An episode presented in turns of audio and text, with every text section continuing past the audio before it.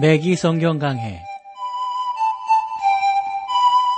Thru the Bible 제공으로 창세기부터 요한계시록까지 강해한 맥기 목사님의 강해 설교를 보내드리는 맥기 성경 강해 오늘도 목동제일교회 김성근 목사님께서 말씀을 전해주시겠습니다. 애청자 여러분 안녕하셨습니까? 맥기 성경 강해 자 오늘도 여러분들을 시브리서로 모시겠는데요. 오늘 시브리서 10장 25절 말씀부터 함께 하겠습니다. 아주 중요한 말씀이에요. 모이기를 피한 어떤 사람들의 습관과 같이 하지 말고 오직 권하여 그날이 가까움을 볼수록 더욱 그리하자. 성도들이 함께 모여야 할 때가 있다는 사실, 바로 오늘날이죠. 아, 서로 헐뜯지 말고 예수 그리스도의 성품을 중심으로 하여 함께 모여야 한다 하는 겁니다. 근데 거기에 보면 아주 중요한 그 가르침이 있는데 오직 권하여 그랬어요. 오직 권하여. 우리는 함께 모여 하나님의 말씀을 연구해야 하지 않습니까? 하나님께서 각 개인들에게 주시지 않고 모인 무리들에게 내려 주시는 은혜를 가지고 계십니다. 제가 성경을 가르치기 좋아하는 이유 가운데 하나는 내 자신의 유익을 위한 것입니다. 가르치다 보면 제가 깨닫게 되고요. 가르치다 보면 제가 크게 은혜를 더 입습니다. 내가 다른 사람들과 그 말씀을 함께 나누지 않는다면 하나님께서 그 말씀을 통하여 자라나도록 하시지 않기 때문이다 하는 겁니다. 그래서 우리는 서로 모이기를 피하지 말아야 합니다. 여러분이 교회에서 성경 연구 모임을 갖는다면 반드시 참여하셔야 되고요. 왠지 아시겠죠? 혼자서 성경 연구할 때보다 얻을 수 있는 축복이 너무도 많습니다. 그러므로 아래와 같은 표현이 여러분들에게 유익할 것 같아서 좀 소개합니다. 믿음을 통하여 하나님께 가까이, 소망을 통하여 우리 자신들에게 가까이, 사랑을 통하여 다른 사람들에게 가까이. 참 얼마나 귀한 표현인지 몰라요. 여기서 믿음, 소망, 사랑 이 세 가지의 의미를 다시 언급하고 있습니다. 얼마나 실천적인 서신인지 모르겠어요.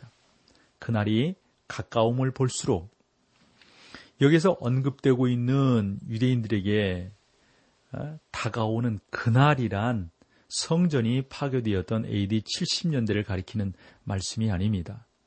신자들이 성전에 함께 모였던 사실을 기억해야 되는데 그 성전은 성령님이 임했던 어, 성령님이 오셨던 바로 그러한 아, 장소를 의미한다고 볼 수가 있어요. 그래서 베드로와 요한은 성전에 들어가다가 미문에 앉아 있던 안진뱅이를 만나잖아요. 그러나 그 성전이 파괴된 후에 그들이 어디서 함께 모였습니까? 저자는 이렇게 격려하고 있어요. 모일 수 있는 장소가 사라지는 그날이 다가옴을 볼 때 우린 오직 서로 모이기를 심쓰라. 그리하여 교회는 개인적인 가정집에서 모임이 그 초대교회 때 시작이 되었던 겁니다. 이것은 가장 엄중한 경고입니다. 사실상 이 경고는 우리들에게 너무도 귀하기 때문에 늘 되새기고 되새기고 되새겨서 하나님 앞에서 우리가 더 온전하게 세움받기 위해서 애쓰고 노력하는 우리가 되어야겠습니다. 어, 26절을 볼게요. 10장 26절. 우리가 진리를 아는 지식을 받은 후 짐짓 죄를 범한 즉 다시 않은 제사가 없고 이것도 많이 오해되고 질문되어지는 성경 구절이거든요. 살아계신 하나님의 손에 떨어진다는 것은 그, 떨어, 그 손에서 떨어진다는 게 참 무서운 거잖아요. 의의 도를 안 후에 받은 거룩한 명령을 저버리는 것보다 알지 못한 것이 도리어 저에게 나으니라고 베드로후서 2장 21절에 말씀되어진 것을 또 한번 기억합니다. 이 경고는 그러므로 신자들에게 주는 것입니다. 왜냐하면 그들 중에 많은 사람들이 성전에 가서 제사를 드리고 있었기 때문입니다. 그들은 아직도 모세 율법 아래 있는 것처럼 행하고 있었습니다. 그렇게 행함으로써 그리스도의 희생이 자기들에게 의미 없는 것이 되고 만 거예요. 짐승의 제사가 그리스도의 제사를 예표해 왔던 것은 사실입니다. 그리스도께서 십자가에서 죽으신 이후에 모든 것들이 다 성취되었어요. 그러므로 하나님의 명령에 순종하며 지금껏 행했던 일들은 이제 하지 말아야 되는 거예요. 만약에 지금도 그것을 한다면 죄가 되고 마는 겁니다. 그러므로 하나님의 명령에 순종하여 지금껏 행하였던 일들이 이제는 끝나야 되는 거죠. 그리스도를 통해서 이미 성취된 피의 제사를 지금도 계속해서 드리는 것은 두렵고 떨리는 일입니다. 그렇게 된다면 않은 게 없다 이거죠. 그것은 마치 성전의 제사가 영원히 계속되는 것처럼 행동하고 믿고 있는 사람들을 향해서 지금 시브리 저자가 말하고 있는 겁니다. 해서 시브리 저자는 그들이 더 이상 성전을 바라보지 말고 예수 그리스도를 상징했던 그 피의 제사를 예수 그리스도가 십자가를 통해서 다 이루었음에도 불구하고 지금도 하는 이유는 뭐냐? 그런 사람들에게는 다시금 않은 일이 없다 하는 겁니다. 왜냐하면 이제 성전 안에서 죄를 않은 제사가 더 이상 없기 때문입니다. 사람이 죄를 속하는 그리스도의 죽음을 거부한다면 여러분 어떤 방법이 있겠어요? 없지요. 죄 문제를 해결할 수 있는 방법이 없습니다. 다른 제사는 더 이상 없어요. 하나님께 나아갈 수 있는 다른 길이 없단 말입니다. 그들은 성전보다는 이제 그리스도를 바라보아야 합니다. 그들이 이것을 거부한다면 오직 심판이 있을 겁니다. 하나님의 말씀은 이런 점에 있어서 매우 분명합니다. 우리가 진리를 아는 지식을 받은 후 짐짓 죄를 범한 즉 이것은 제사를 아, 드림으로 고의적으로 계속해서 죄를 짓는 것을 의미합니다. 이것은 하나님께서 고의적인 반역이라고 부르는 태도입니다. 신약이나 구약이나 고의적으로 짓는 죄에는 용서하는 죄사가 없었어요. 27절로 가보실까요? 오직 무서워하는 마음으로 심판을 기다리는 것과 대적하는 자를 소멸할 맹렬한 불만 있으리라. 1900년 전에 2000년 전에 죽으신 그리스도의 제사가 불충분하다면 아무것도 충분한 것은 없습니다. 하나님께서는 우리를 구원하시기 위하여 다른 방법을 취하지 아니하실 겁니다. 그리스도는 다시 죽으실 것입니다. 또한 그렇게 하실 필요도 없습니다. 진리를 아는 지식을 받은 후에도 계속해서 성전의 의식과 제사를 드리는 사람들은 고의적인 불순종을 나타내는 것입니다. 이제 저자는 비교하고 있습니다. 28절을 보실까요? 모세의 법을 폐한 자도 두세 증인을 인하여 불쌍히 여김을 받지 못하고 죽었거늘. 계속해서 비교가 나오고 있죠? 29절입니다. 하물며 하나님 아들을 밟고 자기를 거룩하게 한 언약의 피를 부정한 것으로 여기고 은혜의 성령을 욕되게 하는 자의 당연히 받을 형벌이 얼마나 더 중하겠느냐 너희는 생각하라. 이것은 하나님의 말씀 가운데서도 가장 엄중한 말씀일 겁니다. 자기를 거룩하게 한 이것은 하나님의 아들인 그리스도를 가리키는 말입니다. 히브리서 6장 6절에 보면 그들은 하나님의 아들을 다시 십자가에 못 박아 현저히 욕을 보게 했습니다.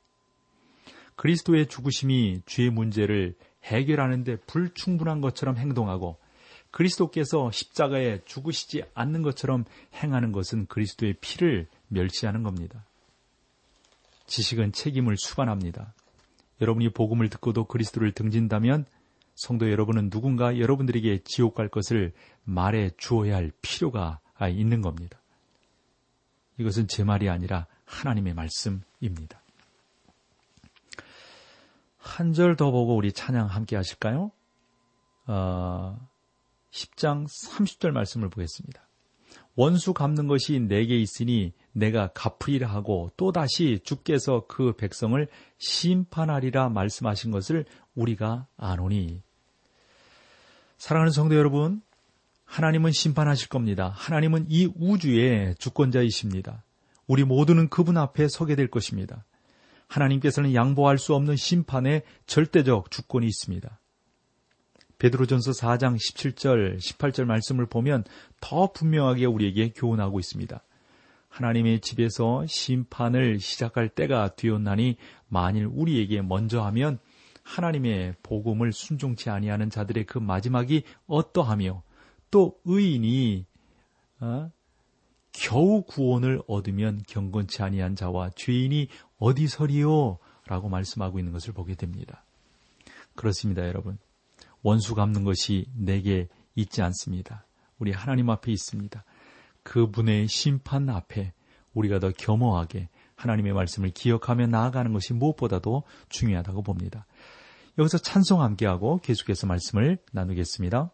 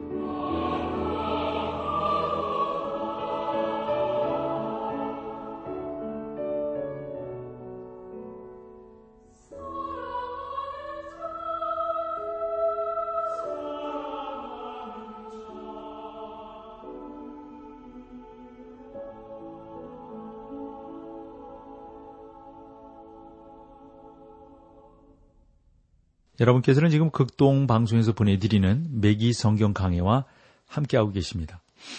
자, 10장 31절 말씀을 볼까요? 네, 10장 31절. 살아계신 하나님의 손에 빠져 들어가는 것이 무서울진저.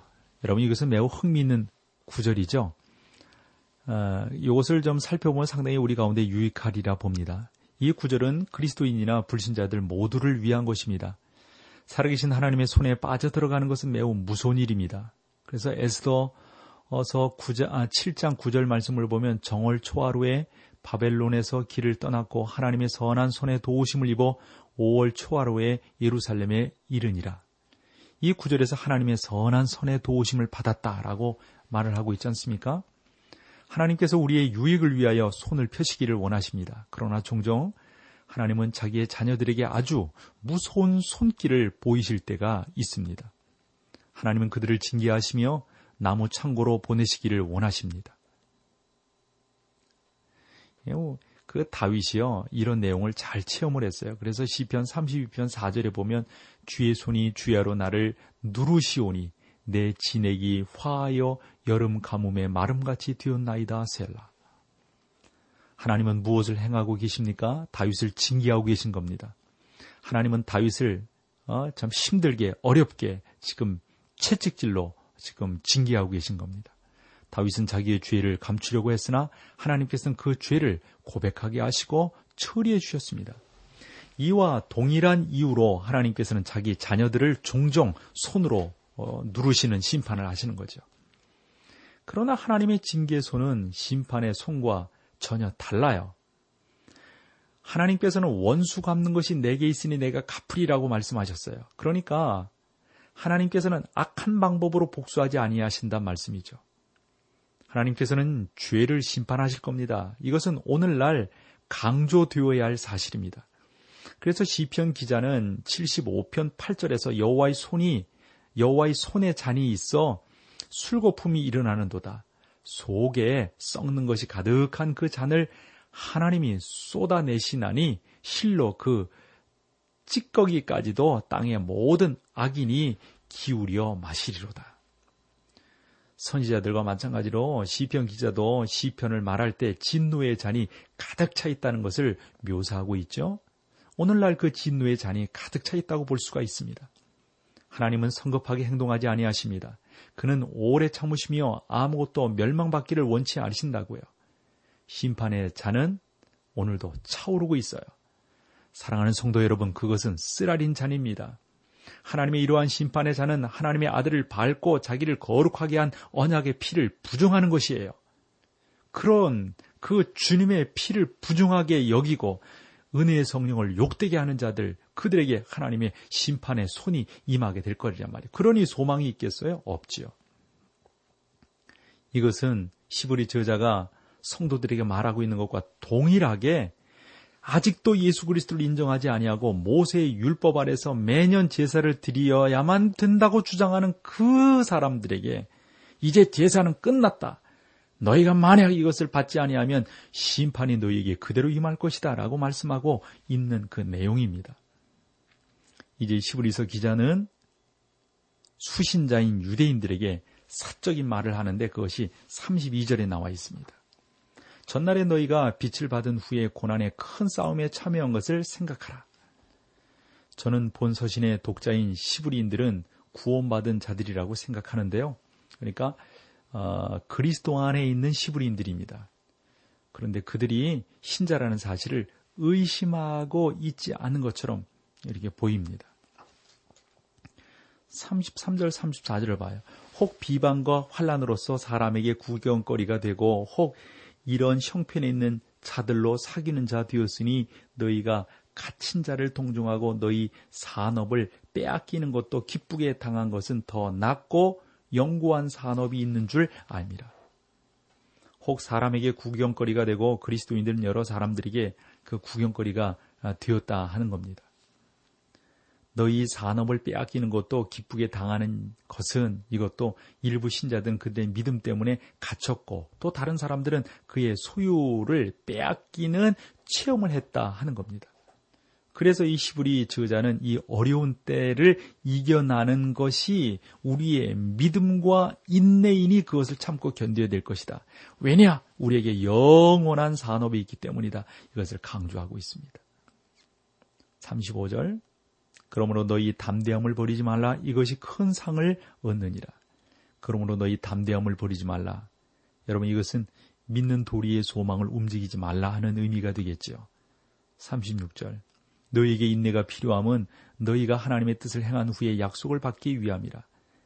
인내와 믿음은 성경에서 항상 나란히 나오잖아요. 실현 가운데 믿음을 발휘한 후에야 미래에 이루어질 소망에 대한 믿음의 확신을 가지고 인내하게 되지 않습니까? 인내와 소망, 인내와 믿음, 이건 언제나 성경에서 나란히 나옵니다. 37절 가보세요. 잠시 잠깐 후면 오실 이가 오시리니 지체하지 아니하시리라. 아, 저는 목사님 주님께서 지체하신다면 다음번에 배울 기회가 있겠지요? 라고 이렇게 농담스럽게 말하는 사람이 있음을 압니다. 이렇게 말하는 사람들이 우리는 또 농담이지만 진담으로 이렇게 말을 하죠. 주님은 지체하지 아니하실 겁니다. 일부 사람들은 마치 주님이 지체하시는 것처럼 행동하는데 그렇지 않습니다. 그러나 주님은 지체하지 아니하실 겁니다. 주님은 다시 분명하게 우리 가운데 분명하게 오실 것입니다. 그분이 우리 가운데 놀라운 역사를 행하실 것입니다. 그분이 바로 어, 우리가 생각지도 않는 그러한 상태에서 분명한 계획으로 우리 가운데 나타나실 것입니다. 그 주님을 우리는 찬양합니다. 라고 말을 하는 것이죠. 참, 여러분, 이 성경이요, 얼마나 놀라운지 몰라요. 성경 말씀을 그대로 대하면 그분이 우리를 크게 복 주실 겁니다. 38절 가보세요. 오직 나의 의인은 믿음으로 말미암아 살리라 또한 뒤로 물러가면 내 마음이 저를 기뻐하지 아니하리라 하셨느니라. 이 구절은 하박국 2장 3절 4절 말씀을 인용한 것이고요. 또 보면 로마서나 갈라디아서에도 동일하게 인용되고 있죠. 너무 중요한 구절입니다. 이 구절을 인용한 각 서신서들을 보면 그 구절의 여러 가지 측면들을 강조하고 있습니다. 즉, 하나님께서 어떻게 죄인을 의롭게 하셨는가에 대해서 말씀하고 있는데, 어, 여기 시부리서에서도 의인은 믿음으로 말미암아 살리라 하는 사실을 강조하고 있습니다. 살아계신 하나님에 대해서는 여러 가지 설명이 있지만 본소에서는 살아계신 중보자로 말하고 있습니다. 그분은 우리를 위하여 십자가에 죽으시고 다시 살아나신 바로 바로 그분이시라는 사실입니다. 주님의 부활과 하나님의 우편에 살아계시는 그리스도가 되신다는 사실을 강조하고 있는 거죠. 그러므로 하나님의 백성된 우리가 살아계신 주님을 모신다면 믿음으로 말미암아 살게 된다 하는 겁니다. 제가 앞에서 그런 내용들을 계속해서 강조했듯이 우리의 믿음은 어둠 속으로 뛰어내리는 것이 아니에요. 그것이 그 참 그런 사람들이 신학자고 성경을 가리키고 있으니 아 믿음이 어둠 속으로 뛰어내리는 거라면 뭐 그게 뭐예요? 여러분 그렇지 않아요. 갈라디아에서 바울은 믿음을 강조하여서 의인은 믿음으로 말미암아 살리라 했잖아요. 그래서 여기 또 38절을 보면 뒤로 물러가면 내 마음이 저를 기뻐하지 아니하리라 하셨느니라. 뒤로 물러가는 표현은 여러분 욕심을 억제한다는 표현이거든요. 그냥 하나님 그분을 믿고 나아가면 우리가 승리하게 돼요. 39절. 우리는 뒤로 물러나 침륜에 빠질 자가 아니요 오직 영혼을 구원함에 이르는 믿음을 가진 자니라. 히브리 기자는 그들이 뒤로 물러갔다는 사실을 다루지 않고 그렇게 될 위험성을 말하면서 그들에게 경고하고 있습니다. 뒤로 물러가다. 여러분 이 표현이요. 욕심을 억제하다 하는 의미가 있는 것으로서 성도들이 자기의 마음껏 행동해서는 안 된다 하는 겁니다. 그래서 이렇게 여러분들이 쭉 보시면 시브리 기자는 이러한 말씀을 우리 가운데 증거해 주면서 이 시브리 저자의 생각은 이것이라고 보여져요. 신자란 절약할 수 있어야 하며 핍박과 어려움, 낙심 등으로 궁지에 빠질 수도 있다. 하는 그러한 사실을 지금 강조하고 있는 거죠. 그러나 우리가 살아계신 주님을 모시고 있으므로 앞으로 전진하자고 말하는 겁니다. 어, 핍박 받지만 어려움을 받지만 낙심 가운데 있지만 궁지에 빠졌지만 그러나 그것 때문에 좌절하고 머물러 있지 말고 앞으로 전진하자. 돛을 마음껏 올리고 하나님께로 향하여 가자. 오직 영혼을 구원함이 주님께 있으니 침륜에 빠져서 힘들어하지 말고 앞으로 가자, 앞으로 가자. 프랑스에 보면 그 종교개혁 시대에 위그노라고 하는 사람들이 있었어요. 그들은 죽을 줄 알면서도 싸웠거든요. 그때 그 사람들이 표로 가졌던 게 뭔지 아세요? 만일 하나님이 우리를 위하시면 누가 우리를 대적하리요? 그랬던 거예요. 이 위그노를 이 프랑스에서 추방을 했는데 추방한 프랑스는 결코 예전의 영광을 회복하지 못했던 것을 우리가 알게 됩니다. 오늘 우리 신자들에게는 위그노들과 같은 표현이 우리 가운데 참으로 필요하다는 것을 알게 됩니다. 성령 하나님께서 우리를 위하시고 우리를 인도하시고 우리를 붙들어 주신다면 하나님의 놀라운 역사 가운데서 승리하게 됩니다. 그러나 여러분, 우리가 비판과 불평이 너무 많으면 안 돼요. 여러분, 우리가 하나님 안에서 더 놀라운 것들로 나아가지 않으면 안 된다고요. 그리스도인 성도 여러분들은 본수의 전체적인 어조를 한 번 더 생각을 해보시고 그 믿음 가운데 나아가기 위해서 애쓰지 않으면 안 되는 것입니다. 하나님의 은혜를 우리 소망하십니다. 그 은혜 가운데로 여러분들이 나아가시면 주 안에서 승리하게 될 줄로 믿습니다. 자, 오늘 여기까지 하죠. 함께 해주셔서 고맙습니다. 맥기 성경 강해 지금까지 Thru the Bible 제공으로 창세기부터 요한계시록까지 강해한 맥기 목사님의 강해 설교를 목동제일교회 김성근 목사님께서 전해주셨습니다. 이 시간 방송 들으시고 청취 소감을 보내주신 분께는 나침반 출판사에서 신앙서적을 보내드립니다. 청취 소감을 남겨주실 분들은 극동방송 홈페이지에 매기 성경 강해로 들어오셔서 사연을 남겨주시거나 문자로 참여하실 분들은 한 통에 50원의 유료 문자 샵 1069, 샵 1069번으로 보내주시기 바랍니다. 매기 성경 강해 오늘 순서를 마칩니다.